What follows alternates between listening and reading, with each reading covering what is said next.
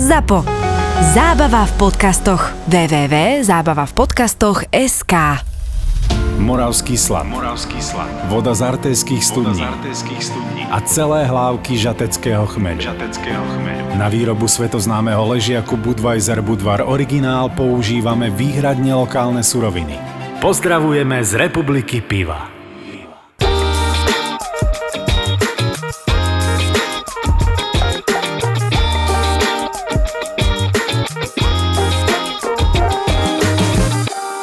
Ja som mal skupinu, súkromnú skupinu v Brazílii, jednu firmu a boli sme s jedným sprievodcom na výlete, na vyhliadke, ktorá sa volá Dois Irmaos alebo Dvaja bratia, ktorá je nad plážou Ipanema alebo Leblona. Je naozaj prekrásny výhľad na tú pláž a ide sa tam cez favelu, ktorá sa nazýva Vidigal. No a ten náš sprievodca nám robil prehliadku tou favelou. To je tá výstavná favela, ktorú dve. Oni si akože tá tak najväčšia, tá najväčšia, tá výstavná je Rocinha, alebo Rocinha, ako ju nazývajú v brazílskej portugalčine, alebo v tou zria. A to je tá najväčšia, ktorá má od sedemdesiat do tristotisíc ľudí. Nikto netuší, Jasne. Lebo je tam naozaj obrovské množstvo ľudí, drvivá väčšina z nich neregistrovaných. A potom je táto Vidigal, ktorá je pri hoteli Sheraton. Ono je to, keď sa pozeráte z pláže Ipanema, naozaj bizarný pohľad, lebo vidíte obrovský hotel, naozaj, ja neviem, koľko môže mať dvadsaťosem poschodí a vedľa neho na krásny vršok sa ťahajúcu takú malú favelu, taký, ktorá je taký, priamo pri ňom. Flak, áno, a hovorí sa, že práve tá pláž, ktorá je pod Sheratonom, tak je najkrajšia v Riu a tá patrí vlastne favele Vidigal. Tam ľudia z luxusného hotela ju zdieľajú s ľuďmi z favely a je to naozaj minimálne pohľadovo najkrajšia pláž v celom Rio de Janeiro a viem, rozprávali nám domáci, že kedysi sa Sheraton snažil, aby si tú pláž nejako tak ukoristil, aby jednoducho si tam postavil svoje slnečníky a mal to privátne pre svojich pre hostí, hostí, ale v Riu nemôžete mať súkromnú pláž, čiže tá samospráva tej favely Vidigal ich kvázi vytlačila a teraz tam chodí väčšina domácich a tým, že oni chodia do práce a podobne, tak tá pláž je viac menej prázdna a nič tam nehrozí, lebo je to pláž pre tých lokálnych obyvateľov, ktorí si ju pro samozrejme chránia a oni jednoducho vám nič nespravia. No ale boli sme v tejto favele a keď tam sedíme na pivku, tak nám uh, sprievodca hovorí... Čiže bol si počas dňa. Bol som počas dňa normálne, klasický výstup na tú horu, keď sme tam išli, tak bola neskutočná inverzia, všetko zahalené, nevideli sme ani na krok, vidíme hore a odrazu začalo fúkať a také dramatické to bolo, prefúkuje to tie oblaky a odrazu vidno Ipanému, nevidno a potom sa úplne vyjasnilo prekrásne. A my sme si k tomu dali teda aj prehliadku favely, kde nám vysvetľuje o tom živote, ako to tam je s energiou, ako to tam je s vyvlastnením tých pozemkov, o tom môžeme porozprávať niekedy inokedy. Ale taktiež hovorí, že počúvajte, keby ste mali záujem, dnes večer narkokartel organizuje party vo favele. To znie lákavo, ty kokšo. A naša reakcia bola presne taká ako tvoja, že čo? A on hovorí, že jasné, že rozdiel medzi São Paulo... Bude to bombovo.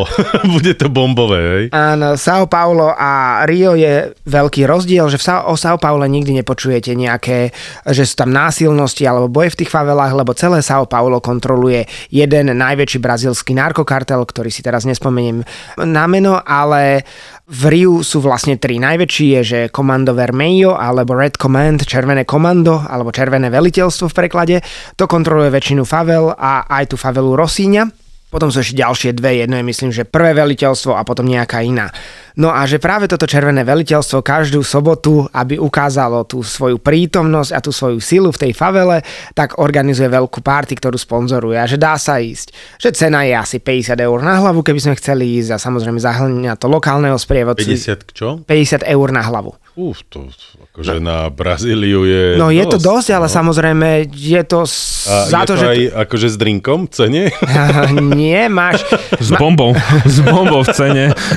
Prehliadka telesných dučín. No, čo, je, je tam aj vesta, hej, neprestrelná v tom? Nie, je tam sprievodca, ktorý ťa tam zoberie a je tam lokálny sprievodca, ktorý žije priamo v tej favele, ktorý samozrejme pozná všetkých tých uh, kápov di tutti a ostatných a tých ozbrojencov a lokálnych ľudí, aby si mal niekoho priamo odtiaľ. No a oni sú vlastne s tebou celý čas. Táto party začína okolo tretej ráno.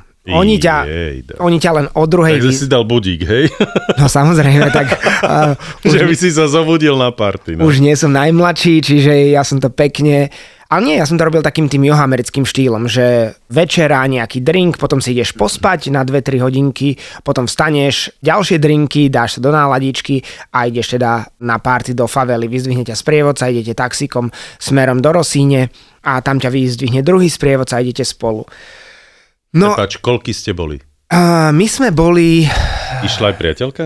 Išla aj Veronika a mali sme aj novú kamošku Valu zo sexuálnej výchovy, ktorá tiež robí podcast, uh, takže ona sa k nám pridala, lebo ona bola asi dva mesiace v Rio de Janeiro, tak my sme sa aj ozvali, že hej, počúvaj, ideme do favely na takúto party, nechce sa pridať, tak jej sa to zdalo ako dostatočne šialený aj nápad. Ona to na už to... mala zadarmo, myslím, nie?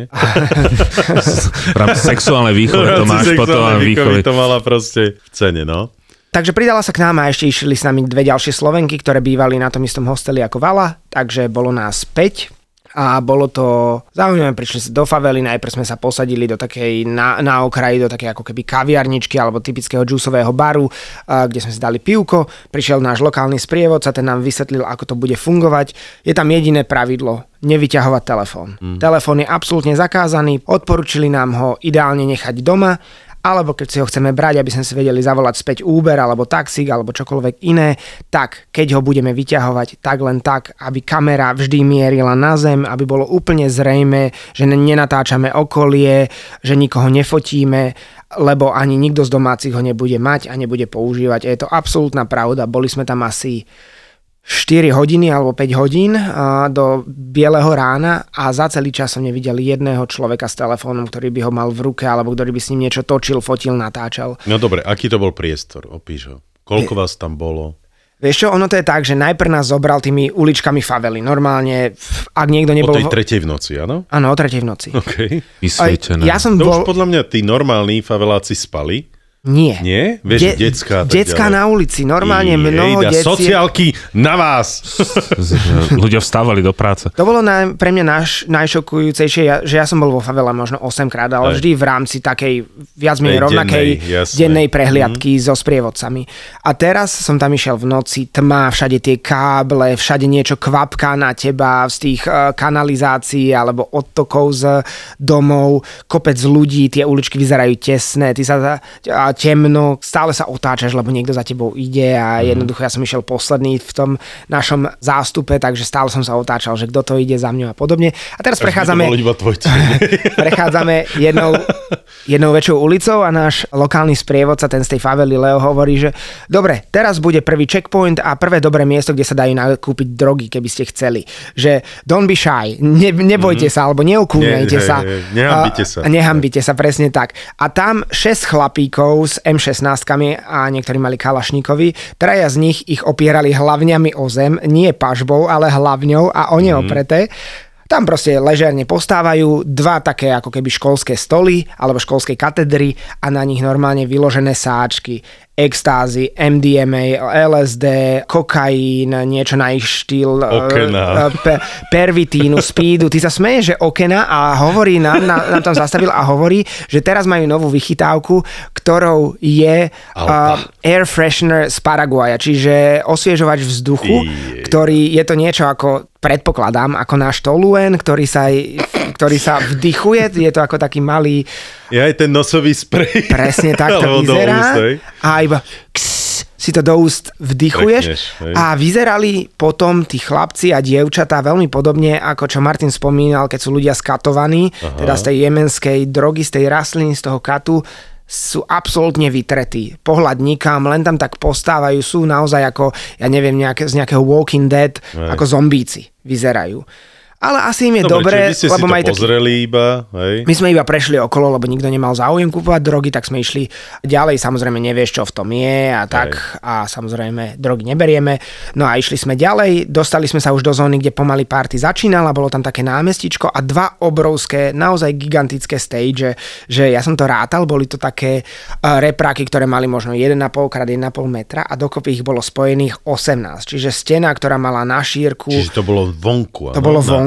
A dole ich bolo deväť a hore ich bolo deväť. Takže boli tam dve takéto obrovské reprákové steny a niekoľko akože úrovní, lebo tá favela je vždy postavená vo vrško, čiže medzi tým schody a obrovské množstvo ľudí, ktorí tam od tej tretej len postávali, lebo A ešte sa Lebo party. Ešte muzika sa nepustila. Hej? Ešte muzika išla naozaj nahlas, ale pre nich je ešte skoro. tri hodiny mm-hmm. to je proste skoro na party. Jasne. Tá party začína o päť šesť ráno, ide do desať jedenásť do obeda a naozaj sa to rozbehlo podľa mňa po piatej v noci sa to rozbehlo, kedy už ľudia aj tancovali, už boli príjemne pripití alebo dofetovaní alebo čokoľvek. No prídeme tam a ja som, to som chcel povedať, že na tej výhliadke prvýkrát išli iba klienti. A oni mi hovorili, že to bol brutál. Išli traja a ja som s nimi nešiel, lebo som ráno vstával a musel sprevádzať. A hovorili, že to si nevieš predstaviť, Peťo, musíš ísť, toto by že malo byť zaradené do programu. Na... na tej party. Aha, okay. Traja klienti boli a mm. ja som nebol. A oni mi to odporúčali, že naozaj zaradiť do programu, že to je niečo, čo nikde neuvidí, že to je brutálne. Hlavne hej, pre klientov päťdesiatpäť a viac rokov. Zobrať ich na party. V podmienkach. Po ceste si môžete kúpiť z daných výberov ingrediencií. Čiže? Ja som im neveril, ja som si myslel, že preháňajú. Ja si myslím, že to ešte zľahčovali. Mm-hmm. Že to bol zážitok, aký si... Ja som si dovtedy ani nevedel predstaviť, že to je možné. Ty tam dojdeš, je tam obrovské množstvo ľudí, ktorí tam najprv postávajú, popíjajú. O čom sa bavíme? Aké je to mno, obrovské množstvo ľudí? Čo to? Stovky? Ja si myslím, že tam muselo byť tristo, štyristo, päťsto okay. ľudí v tých, v tých úzkých uličkách favely a také dve malé námestíčka, kde boli naozaj tie obrovské reprákové steny. Mm-hmm. A... Všade sú ozbrojenci, ale úplne všade. To, čo Martin rozprával o Izraeli, tak ja si myslím, že to je relatívne málo. Tu máš každé dva až tri metre niekoho s kalašníkovom, samopalom, Uzi, em šestnásť, heklerenkoch alebo brokovnicou pumpovaciou, ktorú má nad hlavou a s ňou tancuje. A vždy, keď je nejaká pesnička taká hiphopová, že And I take your money, tš, tš, tš, vieš, akože v nej sa strieľa, tak, tak oni všetci nezačnú strieľať a oni všetci dajú tie zbrane nad hlavu a, a začnú nimi... Strieľali, da, áno, pred, uh, simulujú streľbu. Týpek má na opasku pri zavesené granáty, ďalší veľký nôž, Uh, ďalší tam mal Colt, zasi, ja neviem, dvadsať centimetrov hlavňou, ďalší normálne v rukách ide s dvoma pištolami, ináč tá gun safety je tam celkom dobrá, lebo som ich sledoval a nikto nemal prst na spúšti. Všetci mm-hmm. ho držia mimo, tak ako sa správne má, ale to množstvo zbraní je neuveriteľné. Chalani uh, s kalašníkovmi, s tými dlhými, naozaj predĺženými zásobníkmi. Ďalší mali nejaké americké útočné pušky, ktoré majú tie bubnové zásobníky, ktoré vyzerajú ako disk, ako tie gangsterské samopaly z tridsiatych rokov, ktoré vidíme v gangsterských filmoch. Čiže neskutočný arzenál, podľa mňa, keby slovenská armáda napadla favelu Rocinha, tak by to bola taká, že celkom slušná férovka, že nevieš presne, no dobre, kto by... Pro, na čo je tam toľko ozbrojencov? Vysvetli mi to. Uh, ja neviem. Že na tých miestnych, čo ich tu tam nie, rozstrieľa? Nie, ja si ne, ja si... No vieš čo, ono, keď, keď ja som tu bol v tom období, období Júri, keď ešte len vznikal vôbec nápad postaviť hmm. toto, tak vtedy sa napríklad prepadávali tie jednotlivé favely a oni vedeli, že kto, kedy, čo robia, takisto aj samozrejme armáda, policajti niekedy napadali a ja som vtedy išiel z Bariloče autobusom jak debil, som išiel do Rio de Janeiro, päťdesiatpäť hodín alebo päťdesiatšesť mm, hodín, prišiel som. Gurmán. No, to som bol teda, to som hovoril, že to bolo najhoršie rozhodnutie v mojom živote ísť tak dlho a môj prvý kontakt s Brazíliou bolo, že my sme prišli na nejakú autobusovú stanicu, ktorá bola v blízkosti práve tých faviel a ten autobus vošiel ako keby do klietky. Tá klietka mala ako nás ochraňovať, aj. Aby nikto nezobral batožinu z autobusu. A ja som si vtedy rozmýšľal, že, že lebo v sprievodcovi v tom knižnom písali, zoberte si prvý taxík a nezjednávajte cenu a proste choďte čo najrýchlejšie odtiaľto do Riti. Ale ja som, ja si, že budem zjednávať, keď som to videl, jak tí ľudia zavesení na tej klietke a ten je, jak keby som mohol dávať tie bublinky, že a ja si berem jeho pečeň, a ja si berem jeho, tak som nastúpil do toho prvého taxíka a on sa tak na mňa pozrel, že ty si tu prvýkrát, ja, že ako to vieš, no lebo si nedal poistku na, na aute a keď nás zastaví policajt, tak ja ti poviem, keď či otvoríš alebo neotvoríš, že prečo. Lebo máme tu kopec falošných policajtov a prechádzame práve územím, kde sú práve tie dve favely a on vravel, ale to je tak, ja keď prídeš na Jamajku, že Bob Marley je môj kamarát a tak ďalej, tak hovorím, že oni sa dosť často prepadávajú práve počas rôznych akcií, okay. aby tam prišli výstrel, lebo niekto, nejaký kartel porušil nejaké pravidlo predaja yes. zbraní, drog, niečo a keď som potom odchádzal z Ria, tak bola veľká správa, že kartel napadol policajnú stanicu, vypálili ju, vystrelali ju, lebo policajti zobrali nejakú časť zásielku drog. Keď si sa tak pozeral na tých ľudí okolo teba, boli ste asi jediní turisti, alebo tam bolo dosť tých turistov? Nie, práve že máličko. Videli sme tam okrem nás možno ešte dvoch alebo troch, mm-hmm. čiže iba dve turistické skupiny sme tam boli. A s tými zbraniami ja si myslím, že to je čisto ukážka sily a moci. Mm-hmm. Táto oblasť patrí nám, my sme tu šéfovia, my to tu vlastníme, my to rozhodujeme. A to aj keď ideš na tie Selaronové schody, tak on tam napísal taký známy výrok, ten umelec José Selaron, že ži- život vo favele je umenie. Nikto nekradne, nikto nikdy nič nevidí, ni- nikto nikdy nič nepočuje a tí, čo majú rozum, počúvajú tých, čo dávajú rozkazy. A presne tak to je. Potom okolo piatej alebo šiestej sa zjavil aj veľký boss Kápody Tuty.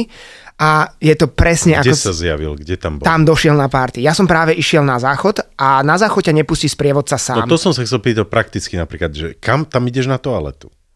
Lebo bavíme sa o tom, že ten priestor, Súd... že tá zabava je na námestí, vravíš, nie? Áno, je to že na to takom námestičku. Vnútorné je nejaké diskotéky. Nie, ale to námestičko je maličké, to je fakt malý priestor, lebo to je všetko vo, vo veľmi strmých vrškoch no, postavené. Ja rozumiem, čiže to sú také terasy, ktoré sa áno. proste šinú dole. A napríklad pod jednou z nich sú, nazvime to toj-toj búdky, alebo okay. nejaké, nejaké uh, kadi búdky. A baby berú do, normálne do podnikov na normálny záchod, áno. ale nás chalanov brali na tie toj-toj búdky. Ak ste videli film Trainspotting a ten najhorší záchod na svete, tak to vyzeralo presne tak. Ja som tam prišiel, on ma tam zavr- z- zavrel a po- postavil sa pred dver a ja mu hovorím, že kámo, ale to je plné, to je plné úplne po okraj a on, že to nerieš a iba čúraj. A že tak dobre, lenže to celé pretekalo, vieš, že ty musíš sa stavať bokom. Normálne, že stojíš pri stene nohami na široko. A prečo si to nemohlo robiť niekde tam? Lebo tam všade inde sú ľudia, všade inde sú ľudia, tam sú stovky ľudí naokolo teba, aj pred, vieš, aj pred záchodmi sa tancuje. Na tých veľkých koncertoch, že majú flašky.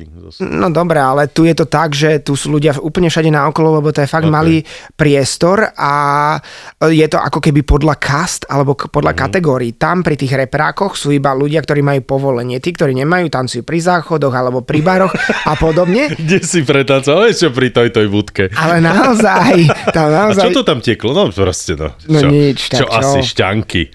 No a tak ja no. som bol pri záchodoch, keď, keď práve došiel boss.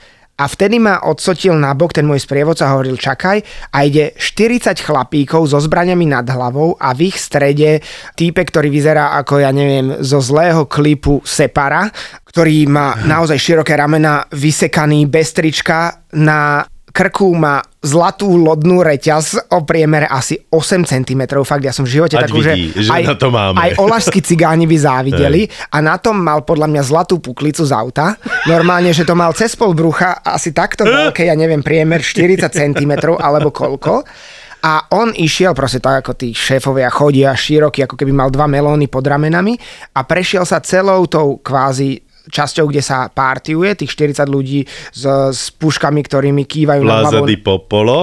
A, okolo neho prešiel oboma tými dvoma námestičkami, kde boli tie repráky, tam sa na chvíľu postavil, niektorí ľudia mu išli podať Zaspíval. ruku, pozdraviť sa, potom išiel preč, potom prišiel nejaký menší boss, lebo mal menšiu puklicu na bruchu, potom prišiel jeden, ktorý vyzeral ako brazílsky Edo Chmelár, ten mal už takú malú puklicu, to bol iba taký obyčajný medailónik. A ešte Luboš Blaha nech sa zjaví a bude Nie, to tam nebol, to by som ti, podľa mňa to by som, keby došiel Luboš Blaha, tak aj vytiahnem telefón. Najvtipnejšie bol, keď za bosom došiel týpek, ktorý nemal jednu nohu, bol jednonohý, chodil s barlami a tú barlu si podoprel po tú nohu, ktorá mu chýbala, aby mohol s bosom tancovať s uzi nad hlavou. Normálne mal uzi, jednu nohu a tak tam poskackaval na jednej nohe a tancoval.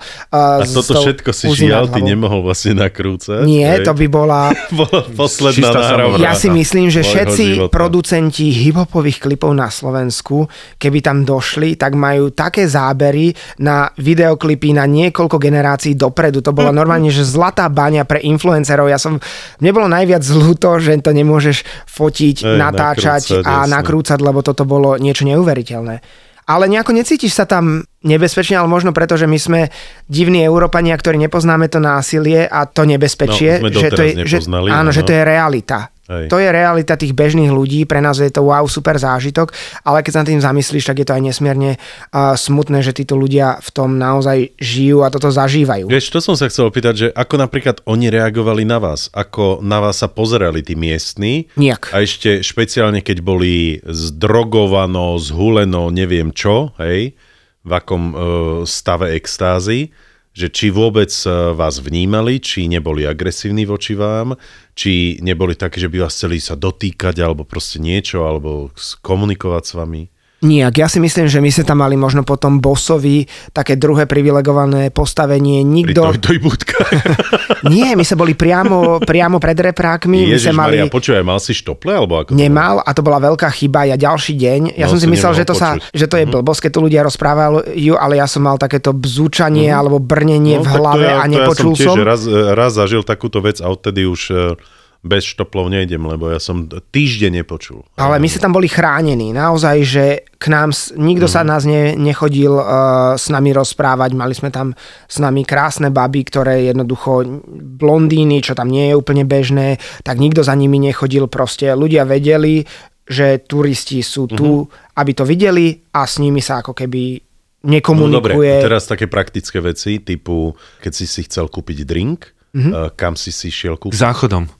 Nie, drink, tam sú stánky, to je ako na festivale. Stánky mm, sú tam ja, úplne... tam boli akože na, vonku na tom mikronámestičku. Áno, úplne všade máš tam možno... Ste čapovali pivo napríklad? Že bol tam... Všetko, kajpirinu ti spraví, môžeš platiť kartou normálne, mm-hmm. ono iba oh. pípneš bezkontaktne a hociaký pouličný predajca, ktorý predáva náramky na pláži Copacabana, má prenosný terminál, ktorý vytiahne a vy to zaplatíte. Že... Ja som bol na tej skale, na ako je Ipanema, hej, mm-hmm. kam chodia ľudia na západ slnka a presne tam proste nabehli všetci títo miestni s chladenými drinkami od výmyslu sveta, hej, a ja len tak sprčil, ja som povedal, že no, že no, že no cash, no cash, nemám, on že no probléma a vytiahol, vieš, normálne akože na tomto Ručný. Cez... na šnúrke terminálik, hej, a proste ja som platil piva, ktoré som si tam potom kupoval normálne kartou, hej. V tomto Brazília nemá absolútne konkurenciu. A presne, že uh, ideš po Ipaneme a kupuješ si nejaký náhrdelník alebo čokoľvek, hej. Každý z tých ľudí má proste, ale vtedy mi povedal, že keď sem kartou, tak uh, to nebude povedzme, že sto, ale bude to stodvadsať, lebo jemu on samozrejme, že zoberú trošku poplatky. A druhá vec je, že ten, keď som kupoval dve piva napríklad, tak on že štyridsať. Ja som pozrel na neho, že akože ty si sa s kým zrazil. On že OK, tak tridsať, hej. Hneď to bolo o tridsať. Len povedz pre posluchača, že koľko je euro reál, aby si to vedel spočítať. Uh, päť. päť. päť reálov je jedno euro, hej. Mm. Čiže to mi prišlo, akože prepáč, že za dve piva dať... Uh, osem eur, no. no. To som bol, štyri eur za jedno, no. Hej, to, to je too much. Hej, takže dal to na tridsať, dal to na šesť eur. Ale štandardne hej. Stojí euro jedno. Ale on to má, samozrejme, on to kúpi za, za, za štyridsať centov. Hej. No je, a potom za euro on predáva na ulici. No veď jasné, presne tak. Čiže ja som povedal presne tak, je to príražka za to, že ja už nemusím z toho kameňa sa trepať dole do obchodu, kúpiť ja si to pivo. Ja hore na skale, ja že na pláži no, dole. Nie, Aha, hore dobre, na tak to skale, chápem. To už bolo proste pri, normálne prírážka vysokohorská, hej, bavíme sa o pätnástich metroch vyššie, hej, nie na tej skale úplne hore na Ipaneme, ale myslím na, t- na tom skalnom takom návrši tam. Čiže ale v tomto klobúk dole naozaj pred Brazílčanmi, ktorí s kartou platíš úplne všade, ty vôbec nepotrebuješ mať žiaden cash nikde v Brazílii. Dokonca uh, nepotrebuješ mať ani kartu, oni tam majú takú vec, ktorá sa volá, že Pix a to máš zaregistrované na svoje ako keby občiansky, máš to uh-huh. zaregistrované na svoje číslo a na svoj e-mail, čiže ty stačí, aby si uviezť hoci ktoré z toho a ty bezkontaktne zaplatíš bez toho, aby si mal pri sebe čokoľvek. Hej. A je, no. to, je to okamžitá platba, okamžitá dobre, prevod z účtu. Dobre, ale toto je asi len pre miestnych, nie? Len pre miestnych. No. Preto ale... oni môžu prísť naozaj len v šlapkách a v plavkách na pláž a vlastne fungovať, plávať tam bezproblémovo, pretože on presne touto formou si kúpi drinky. Ale pre nás aspoň je výhoda tá, že nemusíme mať ten cash, lebo naozaj, keď sme skupina, tak jeden zostane na pláži, keď si chcú ísť ľudia sa ohádzať vlnami, lebo akože dokázať plávať na Copacabane alebo Ipaneme je to veľký druh umenia, pretože tie vlny sú tam brutálne vysoké a sú tam veľmi nebezpečné tie podmývania, hej, tie, tie spodné vlny, ktoré ťa zoberú a, a ešte ťa tá vrchná tak oplieska o ten piesok, že si tam vieš reálne ublížiť, takže vy, ktorí si myslíte, že poďme akože stráviť romantický týždeň na pri pláži, hej, uh, Ria, Rio je najkrajšie, však to Peťo určite ešte povie viackrát, Ale Rio nie je o plávaní, hej. Tie pláže nie sú o plávaní, tie pláže sú o tancovaní, o užívaní si života, o tých drinkoch a o tom všetkom, ale nie o tom, o že ja, počká, aby sa mi nepokazil účes. No nie je to Karibik. Ale príde jedna a... vlna a máš moja no mnoho ľudí má poučes. Presne preto, mnoho ľudí má tú predstavu, že keď nebolo, že si to predstavuje ako Karibik, že si pôjde mm. zaplávať Tyrkisové more. Si fotečky. A urobiť si fotečky. A potom, keď som to mal aj skupiny, tak boli všetci z toho v mier šoku, že, ale ja som mal pocit, že si tu zaplávam. A ešte to nie, nie a to ešte druhá vec, ktorú sme nespomenuli, to more je fakt studené, to je no, Atlantik. Ja som, to je to má, oceán, ja neviem, tak.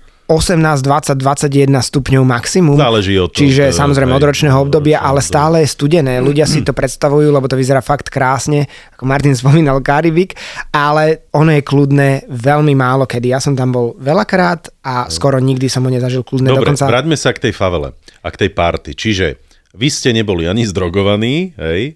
Ako ste vy vnímali všetkých tých okolo seba zdrogovaných ľudí? Vieš, že, že či to nebolo pre teba nepríjemné sa pozerať na bezprízornú Vieš, babu, ktorá úplne nevnímala okolie? Podľa mňa ich nebolo až tak veľa. Čo ma viac šoklo, bolo tie malé deti, že čo ja viem, bolo pol šiestej ráno a tam vedľa nás tverkujú dvanásťročné dievčatá. Ak neviete, čo je tverkovanie, je to no. takéto krútenie zadkom alebo to rýchle trepanie zadkom, také sexuálne a naozaj na ne pozeráš a možno preháňam, že mali dvanásť, ale sto percent nemali viac ako štrnásť rokov, bola ich tam skupina asi šesť osem dievčat, aj kamoši nejakých, lebo ich tam zdravili a tí tam boli možno do šiestej ráno, kým sme my odchádzali. Dobre, ale hovoríš o tom, že táto vec sa koná len v sobotu. Len v sobotu, áno. Čiže zo soboty na nedeľu. Áno. Že oni v nedeľu nejdu do školy, takže si to môžu kvázi dovoliť. V vodzovkách dovoliť. A, zdro... a tie deti napríklad nežobrali od vás? Nie, nie, nie. nie? Nás, na, s nami nemal skoro nikto interakciu. Uh-huh, uh-huh. Fakt sa nám ako keby vyhýbali, alebo si nevšímali, keď tak sa na nás usmiali a prešli ďalej. Nikto sa nás nechytal, nesnažil sa s nami rozprávať, ani tancovať. Proste my sa tam boli ako keby taká divná vzorka, Mikro... ktorú nevnímajú, ktorú obchádzajú a ignorujú. M- boli ste taká momka. Niečo, niečo také. Favolská ale... momka, aj. Ale napríklad uh, vedľa nás stal chalán, aj potom neskôr baba, ktorí proste používali ten airfresh, ten osviežovač vzduchu mm-hmm. a boli proste vymletí. Naozaj, tam iba stoja, usmievajú sa, vyzerajú úplne neškodne, vyzerajú fakt pripečenie a on nám aj hovoril ten sprievodca, nechcete vyskúšať, je to super, je to super, ale keď som videl, ako oni vyzerajú, tak si hovorím, že toto pre mňa super nie je. My sa tam zostali, čo ja viem, do šiestej. Potom sme už išli do tých okrajových častí, odkiaľ sa dá zobrať taxi, kde sú cesty, kde sa dá normálne chodiť autom. A, no tam, dobre, a tam ak, taxikári ako fungujú? To boli tie úplne žlté normálne. Taxiky? Tie, áno, žlté taxiky alebo Uber. Tá Rocinha... No dobre, ale Uber, prepáč, tam asi Wi-Fi... Uh... Jasné, je všade. Všade? Áno, áno, áno. Ja si myslím, že to bolo asi päť minút od hlavnej cesty tá okay. party, čiže tam sa, alebo maximálne desať, tam sa dostali relatívne rýchlo cez tie uličky favely, hlavne keď ideš uh, dole kopcom, tak zbehneš naozaj rýchlo. A...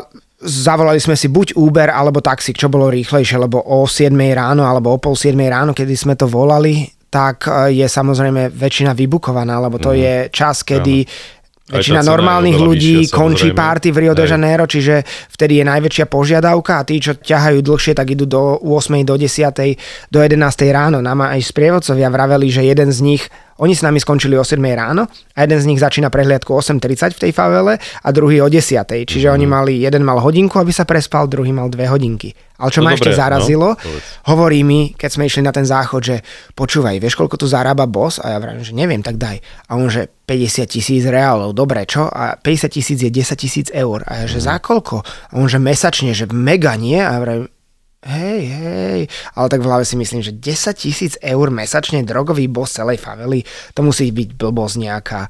A tak neviem, či to, to je pravda. Tak možno to sú tie oficiálne čísla, vieš? Tak jak u nás oficiálne politici majú len toľko... Čo dáva do ba- daňového priznania? Hej, čiže presne podľa mňa to takto asi funguje, hej? Je lebo keby, keby im dávali aby, skutočné čísla, no tak by tak podľa mňa... Tak sa aj tí domáci naserú. Tak, presne, tak a by potom na neho zautočili. Len takto si myslia, že vlastne on je úplne... Vlastne, on je ľudomil, on je ľudomil. No hej. On ešte hovoril, že on platí všetkých tých chlapcov so zbraniami, že aby došli na tú párty, aby tie zbranie vyčistili, aby sa pekne obliekli. aby vyzerali akože na naozaj, klip, naozaj na seriózne, aby tí ľudia videli, že, že tá favela má silu podnik, a že jednoducho má peniaze a podobne.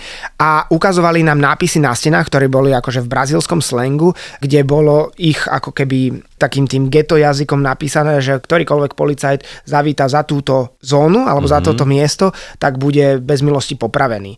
A keď som videl to množstvo zbraní, ktoré tam naozaj boli, tak tomu verím. Vedeli ste, že každá kvapka piva Budweiser Budvar originál, ktorá sa predá od Nového Zélandu po Kanadu, je vyrobená len v Českých Budějoviciach? A teraz si užite váš obľúbený podcast.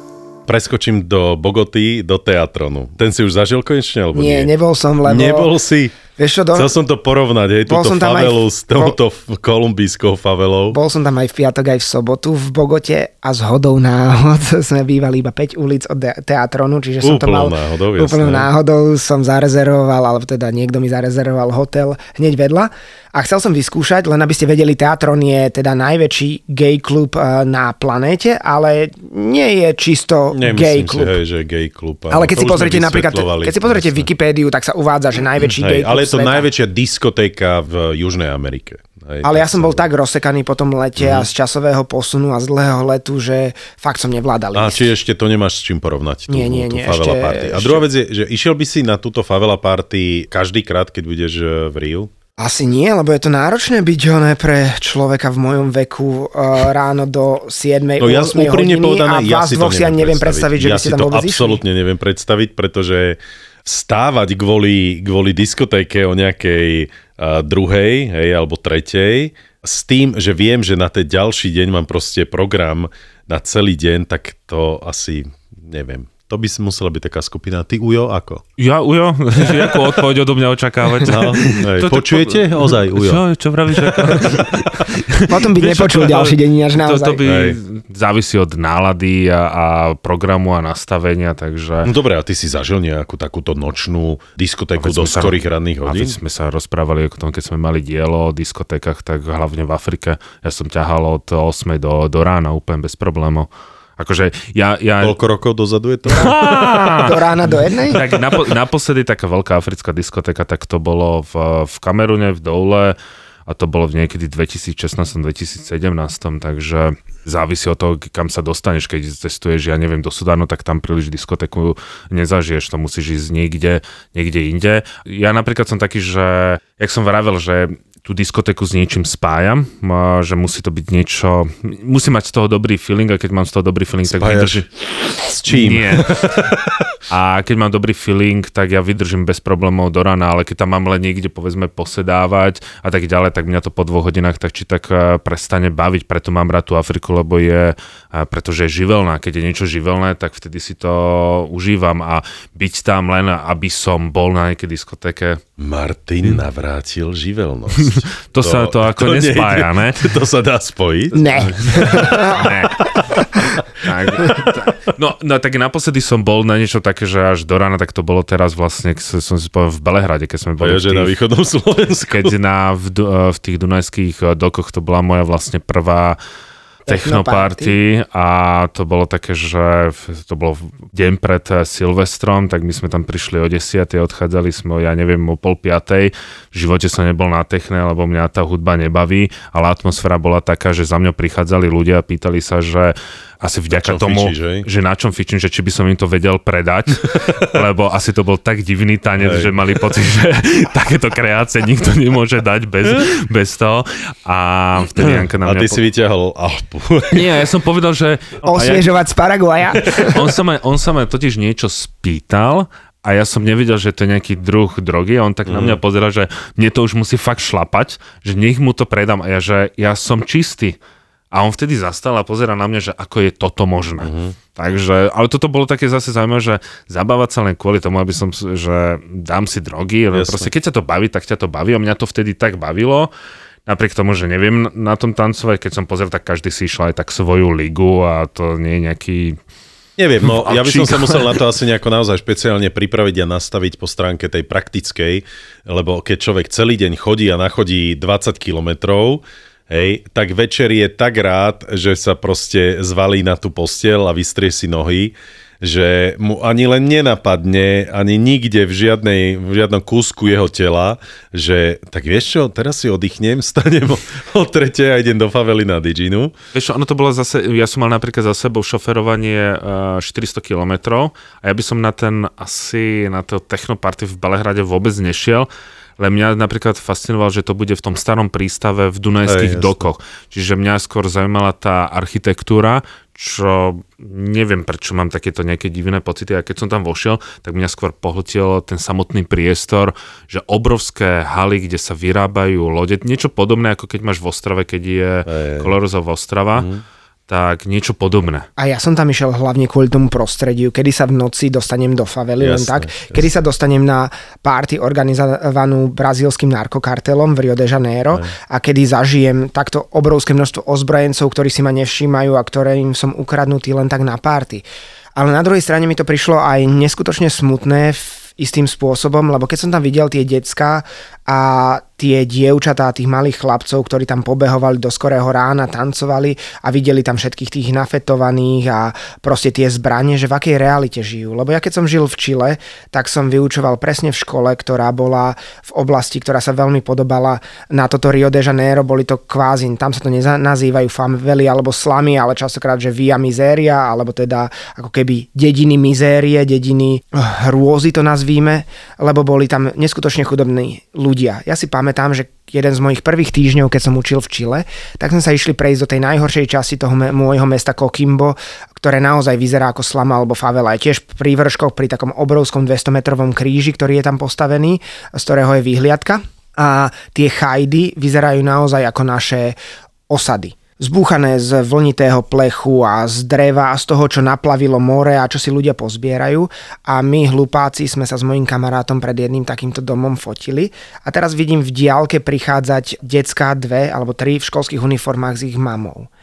A zrovna boli v školských uniformách z mojej školy. A ja som tie decká ešte nepoznala. Oni došli bližšie a vidia, ako sa tam fotíme a zdravia ma, že halo profe, ahoj profesor.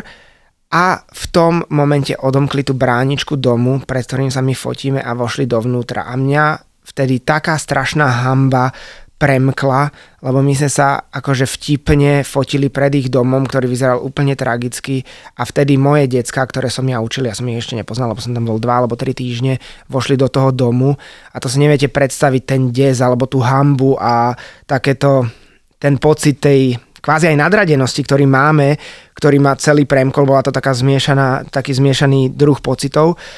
A vtedy naozaj som si uvedomil, že v akom prostredí pracujem a že tieto decká potrebujú pomoc a potrebujú naozaj sa dostať z toho utrpenia, aby mali lepšiu budúcnosť.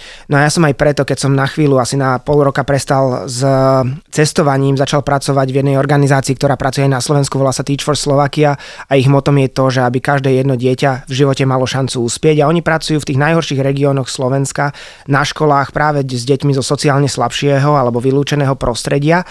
A snažia sa, aby tieto decká sa dokázali akože v škole posúvať a potom neskôr zaradiť do života. A ja by som chcel na všetkých ľudí mladých apelovať, že ak nevedia čo so životom a chceli by pomôcť Slovensku a chceli by pomôcť aj deťom, ktoré nemajú šancu momentálne v živote uspieť, nech si pozrú tento program a nech sa do neho zapíšu, lebo prihlášky sú otvorené ešte do dvadsiateho prvého apríla.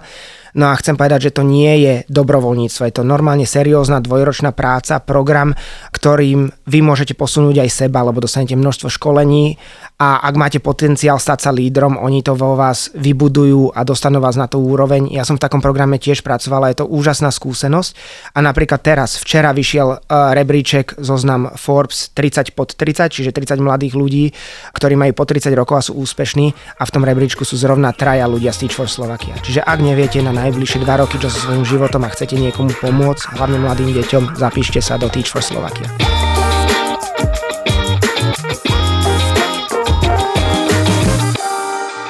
Peťo, keď sa vrátime ešte k tej favele, Zažil si počas tej diskotéky napríklad nejaké ponúkanie sa po stránke sexuálnej? Nie, Nie vôbec. Vôbec tam neboli žiadne. My sme boli naozaj ako keby, ako keby sme mali štít alebo nejakú auru okolo seba a všetci vedeli, že títo ľudia... Mali ste ochranu, čo? Áno, mali sme ochranu. Uplinku. Ale naozaj ja som si myslel, že to bude ako napríklad na iných brazílskych diskotékach, kde za tebou ľudia chodia a ponúkajú oslovujú ťa. Možné, Ježiši, boli sme na diskotéke v Buzi. Akože uh, oslávala osemnáste výročie, takže bola veľká party, tak ako keby technoparty a vychádzal som zo záchodov a došiel za mňou chalan a ja, si to tu, ja som si to zapísal hneď potom. Jeho číslo? Nie. A doslova mi povedal: "Hey mate, please, can I have your bum? I'm more than willing to pay for it." A ja mu na to, že no, not really. A on, že come on man, it's my birthday.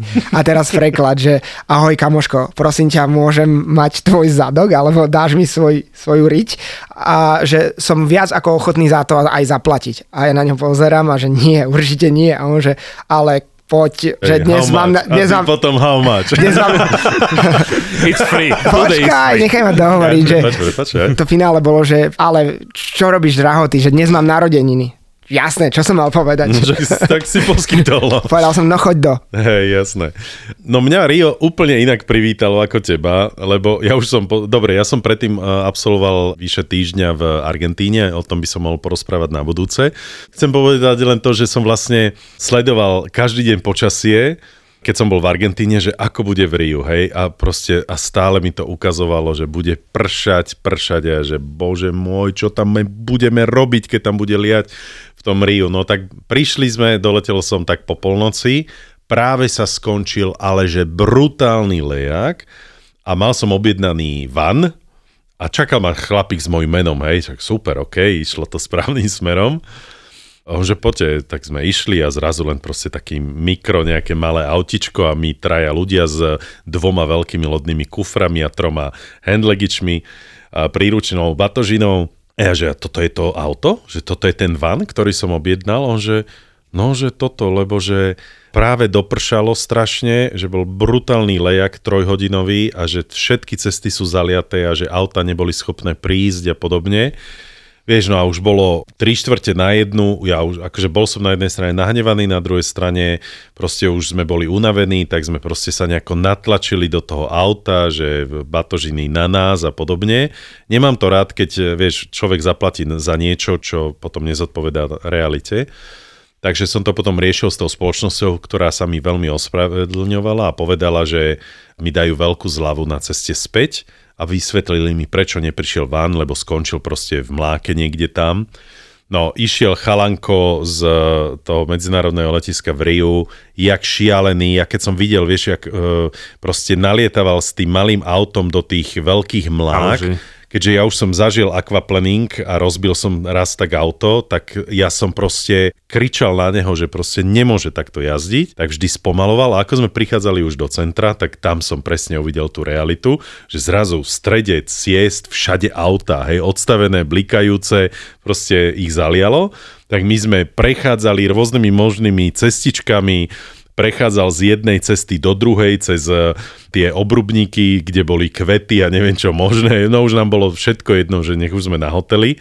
Takže sme sa ubytovali. No a potom na druhý deň sme videli v správach, jak, vieš, a toto je problém tých faviel. Keď prídu tieto veľké dažde a tie favely sú však jak na strakačích nôžkach postavené, to všetko zmie, tam bývajú veľké incidenty práve s tým, že tam sa im poprepadávajú tieto ich chatrčky a zomrie tam strašne veľa ľudí. Jedni sa utopia, druhí proste ich zavalia tie domy a tak ďalej. No, takže neviem, či si to... zachytil, no. Ale to majú teraz veľkú tému v Brazílii. Mm. Petropolis je asi hodinu a pol od Rio de Janeira, to je také imperiálne mesto, nazvané po prvom cisárovi Pedrovi. A tam boli obrovské zosuvy pôdy mm. dvakrát za posledné mesiace a zomrelo pri nich asi tristo ľudí, čiže teraz sú veľké celonárodné brazílske zbierky, je to všade vo správach, úplne, úplne všade. Áno, ja som to všade vnímal a presne v tých správach, presne tieto Petropolis. Veci. A, no a bohužiaľ nám, mali sme štyri dní na Rio, z toho dva a pol dňa nám non-stop lialo, takže to sa naozaj nedalo nič. Tak sme si užívali proste nejako tie... Treba to brať pozitívne. Ja som hotely. Tam bol... Druhá vec, pozitívum bolo to, že keď aj tam lialo, tak stále tam bolo dvadsaťpäť stupňov. Hej? Mm. Čiže aj ten dážď bol samozrejme taký príjemný a aj tá teplota bola, bola v pohode. Len tak sme vlastne, aktivity boli typu jedlo, pitie a nič špeciálne. No a potom sa nám vyčasilo, tak sme rýchlo vybehli na cukrovú homolu. Hej, to bolo proste úžasné. Všetko je tak trošku komplikované vďaka tej korone, lebo tam naozaj v tej Brazílii sme zažili to, že musíš byť zaočkovaný, musel si ukazovať covid pasy a potom bez problémov bolo, bolo možné kúpiť online lístok aj na tú cukrovú homolu. Bolo krásne počasie, čiže aj Kristus sa nám ukázal, aj všetky pláže, aj všetko možné. No a keďže som vedel, že ten posledný deň, kedy sme odlietali o dvadsaťjeden päťdesiat, bude, že úplne non-stop jasno celý deň, som povedal, počúvajte, pôjdeme na Krista v tento deň, lebo užijeme si najkrajšieho Krista. No, takže sme... Môžem hádať? No, povedz. Hmla, že ste nevideli ani podstavec. Že všade bolo krásne, celé mm-hmm. mesto bolo zaliaté slnkom. A no to je čaroria, Kristo... že... Uh, pri Kristovi je lokálny mrak. Tej hory...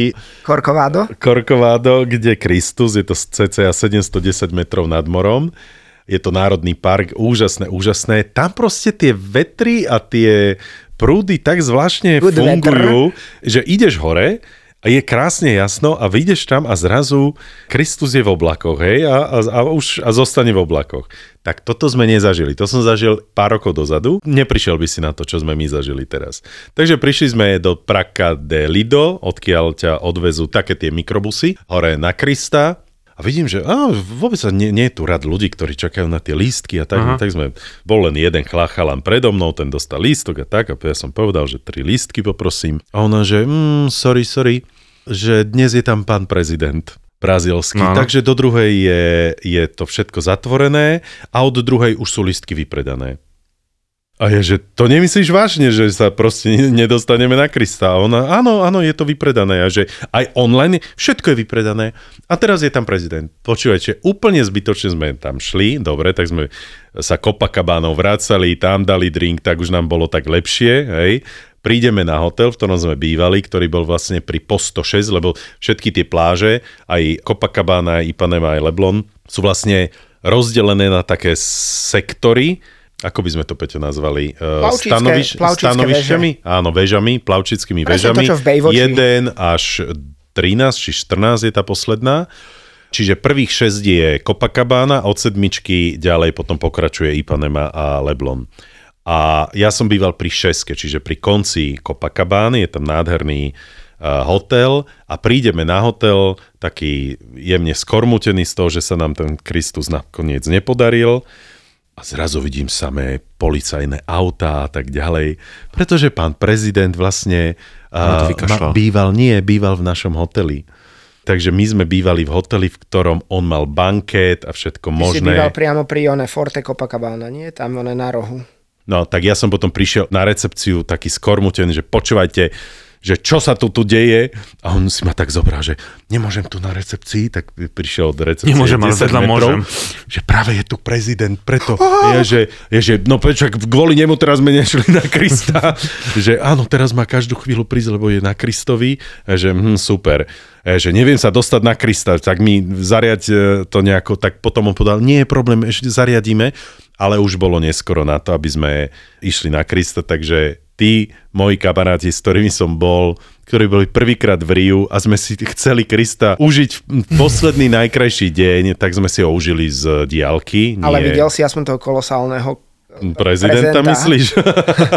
Nie, vieš, ja som, keďže viem, aký je to kolosálny Mýko. prezident, tak som povedal, že určite nebudem. Lebo keby som počkal päť minút, tak ho vidím naozaj, lebo už tam boli novinári, všetci pripravení. Mm. Takže proste sme si potom sadli na Copacabanu a pokračovali sme v užívaní si a aspoň sme sa tak rozlúčili s Riom, že sme šli potom na Ipanemu, na tú skalu a tam nás ten miestny nám predal predražené pivo, kašľať na to, ale rozlúčili sme sa s krásnym západom slnka, ako sme veľakrát spomínali.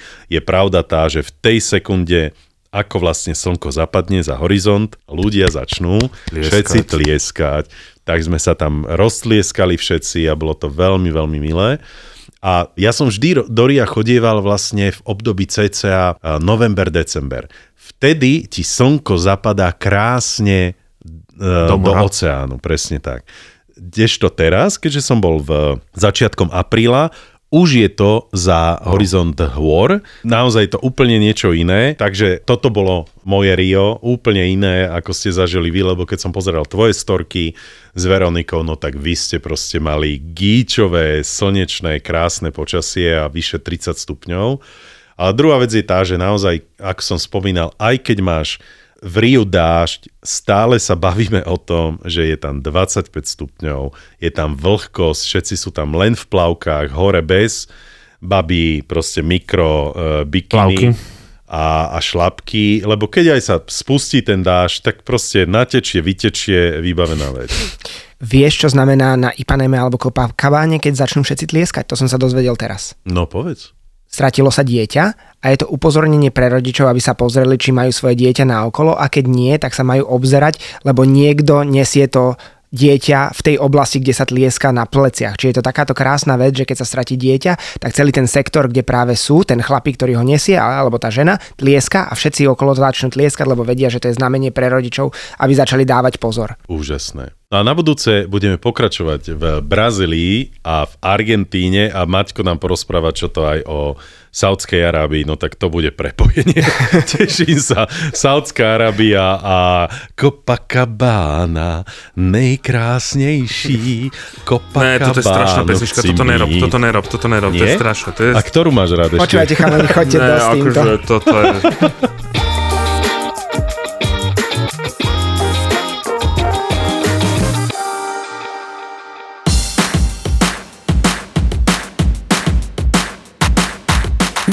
Manžel nemá ráno po pařbě moc na výběr. Strašně málo jsme toho naspali, ale jsme prostě to neměli ten menej tak chytře vymyšlený, že by nám to ještě to děcko pohlídal někdo v tu neděli, abychom se mohli dospat, takže na tom ještě musíme zapracovat. No ale vy máte tu výhodu, že si můžete hodit mincov, že? Kdo to dospí a kdo ne. No to... Aha, takže to prehráš, ty. Jo, jo, tak je to mince, která má na obou dvou stranách ten stejný symbol. Stejný obraz. Hlava Davida. Jo, přesně tak. Dá si prostě pořádnou porci vývaru a život jde dál. Takže tam pustí nějakou tu smyčku a oni si to sami vypnou, tak jenom drží ten telefon a spí. Jako. To jsme byli naposledy na otcové s dětmi, tak takhle tam probíhalo. Děkujem za tip, toto, toto se naučil. Myslím, že to je důležitá věc, aby to děcko umělo vypnout reklamu, protože mi teďka říkal zase kamarád, že takhle pustil svýmu dítěti nějaký ten pořad na YouTube a ozvalo se asi za půl hodiny, nelíbí, nelíbí, a tam byla štyridsaťpäťminútová reklama. Manželé a otcové v nejupřímnějším podcastu o tom, jak se jejich životy změnily po narození dítěte.